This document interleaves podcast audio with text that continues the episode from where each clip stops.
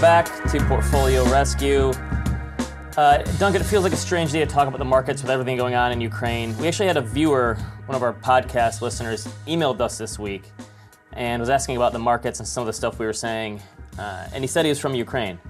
And I wrote him back saying, you know, thanks for asking about the markets, but, you know, what's going on in the general mood of the people there? I, I can't even begin to imagine what it's like there right now. Uh, I guess this is a good reminder to like count yourself lucky if your biggest worry right now is your portfolio. Like you know these are these are temporary problems. Uh, I guess that's also a good reminder that so much of what goes on in the markets and in the economy just is completely outside of your control. So you know, as an investor, you know you have no control over geopolitics and the actions of politicians. You have no control over monetary policy or fiscal policy. You have no control over what happens in the economy. You have no control over the level or direction of interest rates, the stock market, inflation, all this stuff. It's all completely out of your control. There's just, just nothing you can do about it. So the only thing that really matters at a time like this is like focusing on what you can control. So, you know, if you're thinking about your finances, your savings rate and your asset allocation and the fees you pay and your investment plan and your long-term goals. And maybe the most important thing right now is how you react to violent moves in the market right? It's not necessarily the actions of the markets that matter. It's it's like, you know, for your ultimate success or failure as an investor, it's like your reactions, right? How you handle yourselves when markets are moving violently and the world is seemingly going mad. Um, so this is kind of a good time to slow down, not make any rash decisions. It's it's obviously scary and uncertain. People cope in different ways when this stuff happens. You know, there are people who tell you that know exactly what's going to happen next. My default for something like this is just not trying to be a hero. Don't make it worse by trying to make a huge mistake at the wrong time. Um, so we're still going to talk about finance stuff today because maybe that's how I personally cope with this stuff. Uh, you know, markets aren't the most important thing right now, but you know, it doesn't mean we, we can't we can't ignore them. So um, I know if you stick around to the end of the show, Duncan, we're going to give some stuff away to people, free stuff. What do we got? Yeah, yeah, it's um, you know, I don't think anyone's feeling as celebratory as we were on like Tuesday for what are your thoughts. But yeah, we still we said we were going to do a giveaway today, so we're still going to give away a uh, shirt, a uh, coffee mug, and a sticker. Um, so yeah, make sure you hang out till the end, and we're gonna yeah, uh, do the same chat, thing we'll, we did we'll for for what are your thoughts? Where you know we'll use the hashtag 100 lowercase k, um, hashtag 100k, and uh, yeah, we'll do a drawing. So stick around for that. And yeah, I, I think what you just said is great, Ben. That yeah, obviously more important stuff going on, but I think for a lot of people, this kind of thing is is giving a sense of normalcy. Uh, hopefully, you know, a calm voice of, of reason and, and kind of all this craziness. So yeah, that's that's why we're here today. So hopefully everyone gets something out of it. All right, let's question. Okay. So, question one is the S&P returned 18% in 2020 after a chaotic year in 2021, volatility came way down and the S&P returned 28%. What psychological effect does this have on investors considering how much has gone on over the past couple of years and the US markets continue to outperform? Has the sell-off been totally valuation based or do you think there's a behavioral dynamic at play as well? Obviously, there's a million things going on right now. The reason that the market is selling off today, of course, is Russia is going to war with Ukraine. That's an easy one. But the, the stock market has been selling off for a number of weeks now. So you have inflation at its all time high in the last four decades. The Fed is tightening monetary policy. Growth stocks have been crashing for a while now, for a, a little over a year now. We're, obvi- we're arguably in the craziest housing market we've ever been in. Interest, interest rates are finally starting to rise. We've had all these labor market and supply chain issues. And then we've been in a pandemic for two years. So, like, the reasons are, are obviously noticeable. Um, and, like, yes, all that stuff matters, but economic data and geopolitics don't always impact the market. Like sometimes the market simply ignores this stuff and sometimes it's paying attention. So like why is it paying attention more now? The simplest reason is price, right? Because things have gone really well. So Duncan put up this first chart here of the returns over the last 3 years. So this is the S&P and the Nasdaq in 2019, 2020 and 2021. We had like phenomenal returns, right? The S&P is up 100% from 2019 to 2021. The Nasdaq was up 160% in that time, right? So we've had these huge. So zoom out a little bit. It's easy to know why stuff got destroyed. Like going back even further, the Nasdaq from I looked at this yesterday, 2009 to 2021 was up 1400%, more than that, 23% per year. And it's like there's no way this stuff can keep growing forever. So like why are my growth stocks getting crushed? Because growth stocks did so well for so long. And the stock market, why is it falling this year? Probably because it went up so long think about like the 1987 crash. I, have read all the books, what, what happened and why. Why did we have the worst one day crash in history? Well, portfolio insurance and people were selling and interest rates were rising. Uh, Duncan, any guesses on like the 10 year treasury yield in 1987 crash going into it? No, uh, no, absolutely no. it was like it was like almost 10%. Like rates were rising 10%. Wow. Put up the chart that shows what happened. I think what a lot of people forget. So this is the 1987. That's unimaginable now. It is right. So, but this is so from 1982 to 1986, stocks were up like 200, 300 percent, and then in the first eight months of the year, the stock market was up 40 percent in 1987, and then we had the biggest one-day crash in history. And there's all these market dynamic things and structures that went on, but the biggest reason sometimes that stocks go down is because they went up. And it's all psychological. Like if you're thinking about valuations and fundamentals right now, doesn't matter at all. And it's like it shows how price changes like view how people so in bear markets, people prices are falling and people think everything's just going to get worse and you feel like an idiot and then things do get a lot worse, but then they get a little less worse than they did before. And things start rising, and then you stocks go up, and then you have a bull market, and then everyone feels like a genius and then you realize trees don't grow to the sky and things get better, but they get better at a slower rate. And then stocks fall again, and then you and prices roll over, and you have a correction. And this is kind of the way this works. It's like rinse and repeat. It doesn't like happen all you know on a set schedule because you could have said for the last eight years tech stocks are up too high, they're moving. It doesn't make sense.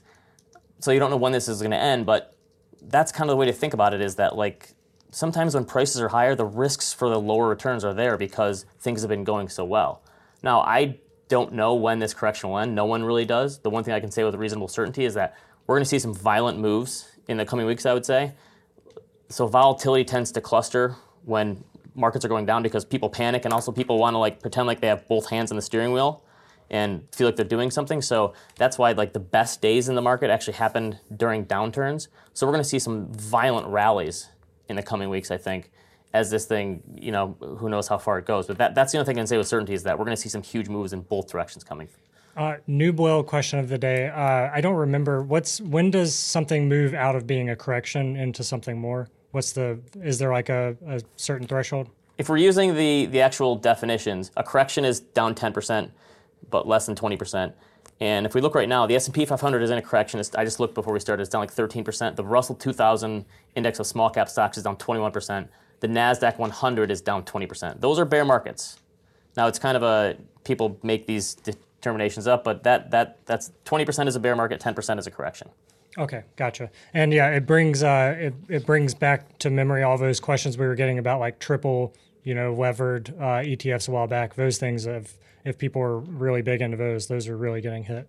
Yeah, it's, it's, and sometimes it doesn't even matter the reason, right? People focus on the reason at the time because it helps them think that they can guess what's going to happen next. But sometimes the reason doesn't, doesn't matter, and this just happens. Unfortunately, this is this is part and parcel with risk assets. Right. Let's do another one. Okay. So up next we have uh, do y'all? This is a question from North Carolina, I believe. Jacob, let me double check that. Uh, yeah, this is a question from Jacob in North Carolina. Do y'all have any advice or recommendations for how to handle taxes on crypto as tax season approaches?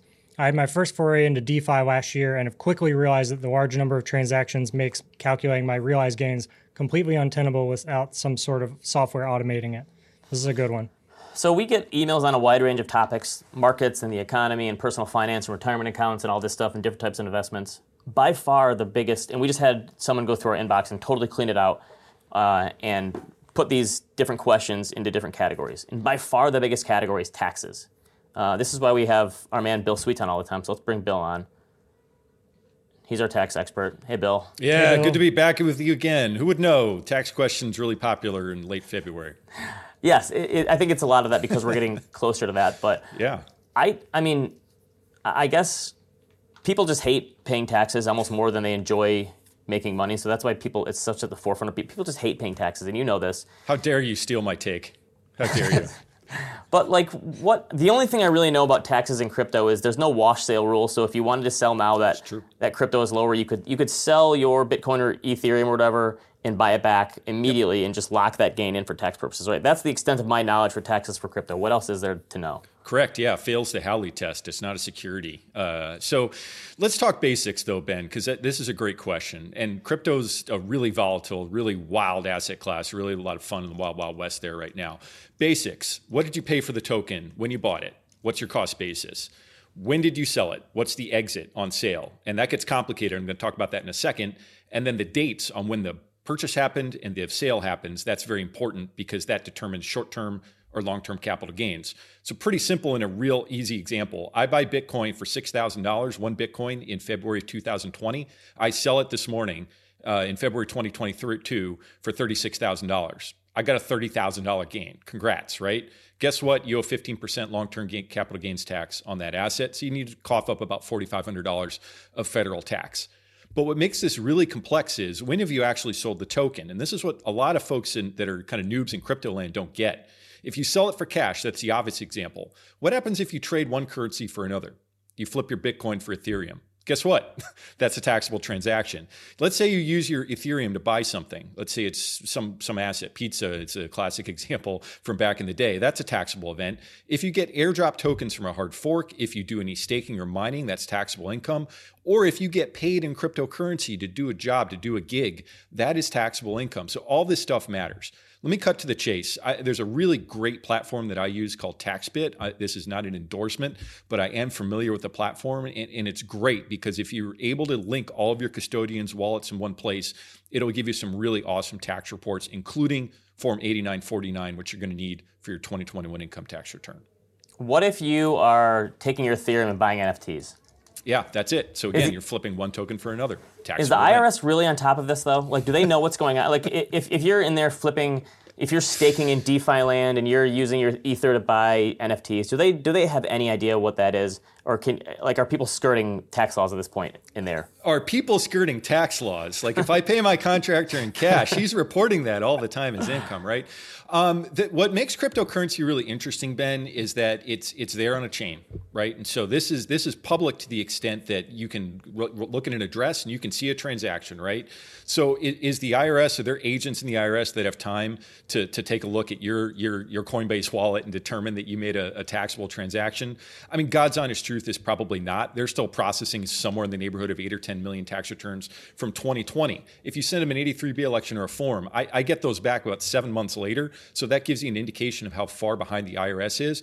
But they're catching up, and they're catching up every day. And we're going to talk about this a little bit later. But there, there's a pretty big bomb coming uh, January 1st, 2023, when all this stuff is going to start getting reported to the IRS, and you can run, but you can't hide. What uh, what level do you think Coinbase would need to get to stock market wise um, before all of their best talent jump ship to the IRS? IRS? yeah, unfortunately, they're not, the pay pay scale is a little different there. They, they don't they don't tend to compensate you. I don't think the IRS is going to be paying anyone in Bitcoin either. No, it's government service too. But yeah, and again, we should we should charge them for this spot. But check out taxbit.com. That's the best that's the best platform that I've found for my personal use. It's not an endorsement, so uh, right. do your do your due diligence on that. Let's do the next one, Duncan. Cool. Okay, so up next we have a question from Bill. Um, not this bill. Uh, what is a good tax efficient strategy for withdrawing from a 401k, Roth IRA, and traditional IRA while receiving a pension until eligible for full Social Security benefits at 67, not expecting to need large withdrawals to live on? This is another topic that's come up quite a bit is taking the assets down. Blair and I talked about this on last week's show a little bit. And so people trying to figure out like, yes, I've accumulated all these assets, but now what? How do I take them out? Like, is there are there good rule of thumb for this kind of thing? Like, different accounts you want to take out earlier, later, spread them out a little bit, a little each? What do you think? Yeah, we covered this about three weeks ago. It's a similar question. Let me just start quickly, though. Let me push back on the premise each year that you defer on your Social Security benefit from age 62 all the way out to age 70, you get an extra 8% a year.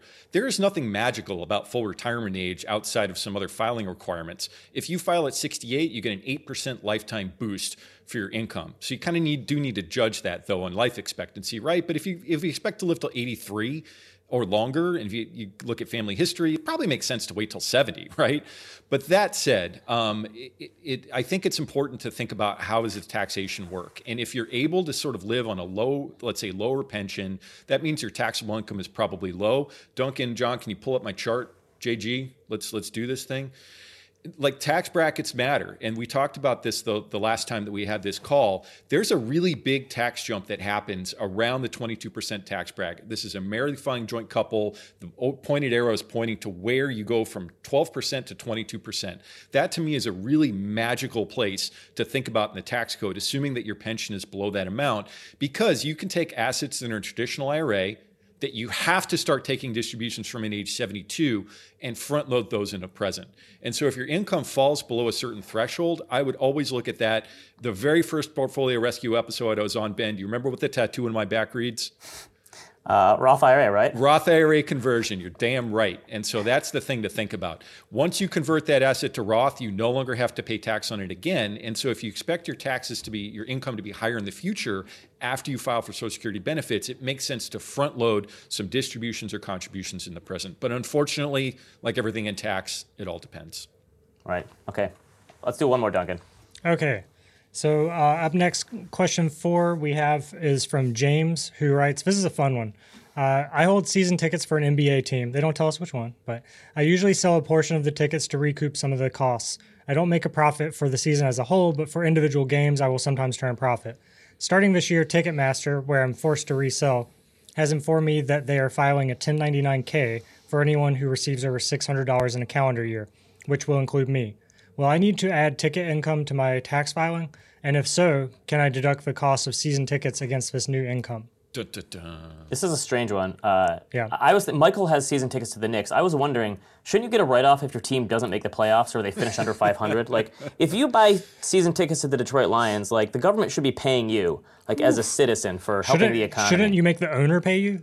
Something Shouldn't- like that. yeah. So b- before we get into this specific one, Bill, I asked you yesterday, like, what are some of the strangest things you've seen on a tax filing? Because this this one would I think this one would would would uh, count, right? NBA tickets. What, what what have you seen? Yeah, twice. And I talked about this with Bill Art. Shout to Bill A, uh, our CPA in Philly. I talked about it with him. The, the funniest thing I've ever seen twice was uh, was mascot expenses. And so when you're filing somebody's tax return, you kind of need to ask some questions when you see something funky like that come across. So one answer was uh, it's our it's our company mascot. And I said, can you elaborate on what the mascot is? They were like, well, it's a it's a it's a doodle, and uh, she cheers everybody up. And so I was like, is that the dog that lives in your house? And are, are these actually dog grooming expenses? He was like, yeah, you got me. those those not deductible. That's a personal expense. Sorry. The more interesting one happened. Client uh, home office actually, but had a lobby, right? And so clients would come in. I think it was a hairdresser or something like that. People would come in. They'd sit in the lobby and they'd wait. And the mascot expense was for a fish tank. And the idea was, well, people sitting in there waiting for somebody to see, it's something nice to look at. I actually allowed that expense. I thought that was reasonable, ordinary, necessary. I would say mascot expenses. The other really funky one that I've come across, though, is anything involving plastic surgery or other like teeth whitening, other personal expenses. And those typically are a no-no. But those are the two weird categories that So seen. what if what if this YouTube channel sticks around for like another 30 years and I get a facelift at age 60? Does that count as a write off? Uh, I have gotta a say face pretty. I have a face for radio, so you're definitely speaking my language. But unfortunately, no. The IRS is going to uh, determine that to be a personal expense. It's a personal appearance. Same thing for clothing. That's basically anything that's not a costume. If you can adapt it for civilian use, if I can wear this shirt to the club and I, and I do every Friday night, that's not deductible to me. I Unfortunately, got so I got to imagine this person, even though they're making income, they cannot deduct the cost of those tickets. I have to imagine that's a pretty simple one. Even Yeah, it depends. So that's again this the, the freaking tax thing that sucks. So just wait till this happens in crypto land. By the way, that's what I was getting at before. January 1, 2023. Brace yourselves because 1099s are coming uh, from Coinbase. But leaving that aside, you, you the, the quick and dirty answer is yes. You can deduct the cost of tickets, and you should deduct that against your cost of sales. However, the way the taxpayer framed this question, this smells a lot like a hobby to me. This is not a bona fide business in the eyes Ah, of the Internal right. Revenue Code. And what that means is you can and should deduct the cost of your tickets, but only to the extent of your income. If you go beyond that, you might be able to get away with it for a year or two. But in order for a business to be bona fide, in order for you to be able to deduct uh, d- expenses beyond your income, you need to be able to prove that you're you're in it for a profit. So to turn it to a business, he has got to be one of those guys that stands outside the stadium going tickets. Bingo. Tickets. Yeah, and I've never bought a ticket from one of those dudes. Have you? Because No I way. Just, I would yeah, not that kind of trust that. scares me. Yeah, definitely. So, Yeah. uh, but regardless, th- I mean, if you're just sort of recouping tickets to cover your cost, that's probably a really bad business in the eyes of the IRS. Uh, so the natural question again is this: a, is this going to be a hobby? Are you actually trying to generate a profit? I would probably Boy Scout honor, like if you want to play this straight, report it as a Schedule C entity on your tax return report the total income on 1099K, match that with an expense that has no impact on your tax return, move on down the road. Um, and you should also always drive, drive below the speed limit, cook your burgers to 500 degrees Fahrenheit, and drink 40 gallons of water a day. But this kind of thing, we'll see. I don't know how serious the IRS is going to take it, so I think as taxpayers, we got to play by the rules, guys. Come on. My season tickets are buying a nice big TV that looks good in HD. Yeah, and that has to do with parking. That's, that's you have a better view in most cases. yeah, yeah. All right, Bill, you served your country. You've been involved in military conflict before. I'm just curious, like, what are your thoughts and feelings on a day like today? Yeah, not to be a downer, but I'm I'm horrified. We, we have not seen large scale war of this magnitude since 1945 in Europe. I have a very good friend who's the best man at my wedding who is deploying to Eastern Europe today. So I would just say everybody out there, it sounds so so so you know trite, but th- this is a this is a moment that should connect humanity. And ultimately, I pray I pray for the free people of Ukraine, and I hope this all ends very quickly and satisfactory because this is very serious business. Uh, so thank you. Please please pray for my friend. His name is Todd. Right. Well said. All right. Thanks everyone for watching. Duncan, are we going to do the uh, the giveaway now? Yeah, yeah. So, uh, so like I said, if you've been putting um, hashtag 100k lowercase k into the chat, um, we're gonna pull from that here in a second with this cool uh, little feature that uh, that Streamyard has. Wow, look at the odds here. The odds only 40 people entered today. Wow, we had like 300 and some, beautiful. 300 and some the other day. So yeah, that's a pretty good, pretty good odds. Roll those uh, dice. So yeah, let's let's uh, let's go for it. Let's uh, hit it now. Did you rig this, Duncan? No, I wish I was good enough coding to be able to rig this. The question is: Is this taxable income to bits, bits of, of interest? interest. Okay, uh, long time, long time viewer. I, I definitely recognize uh, their profile pic from the your 1099k is in congrats. the So uh, yeah, so send us. Yeah, this is a taxable event. Obviously, no, I'm just kidding. But uh, but so send us an email at askthecompoundshow at gmail.com uh, with your you know address and your uh, shirt size, and we'll get the uh, the shirt sticker and um, mug, Ben doesn't drink coffee mug, uh, in the mail to you. So yeah, congratulations. This is something it. I think we'll do. We'll do more, you know, moving into the future. But today was to celebrate the fact that we're almost at 100k, and hopefully by the end of the week we'll be at, at 100k because that's what I said on. What are your thoughts? But, All right, yeah, we're getting there. All right, if Amen. you have a question for us, especially Crutchin related.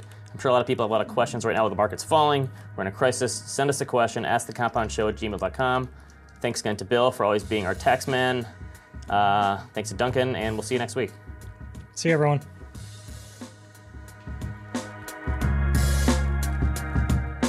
This podcast is for informational purposes only and is brought to you by Ritholtz Wealth Management. Clients of Ritholtz Wealth Management may maintain positions in the securities mentioned on this podcast. If you're new to investing, check out liftoffinvest.com to get started with us today.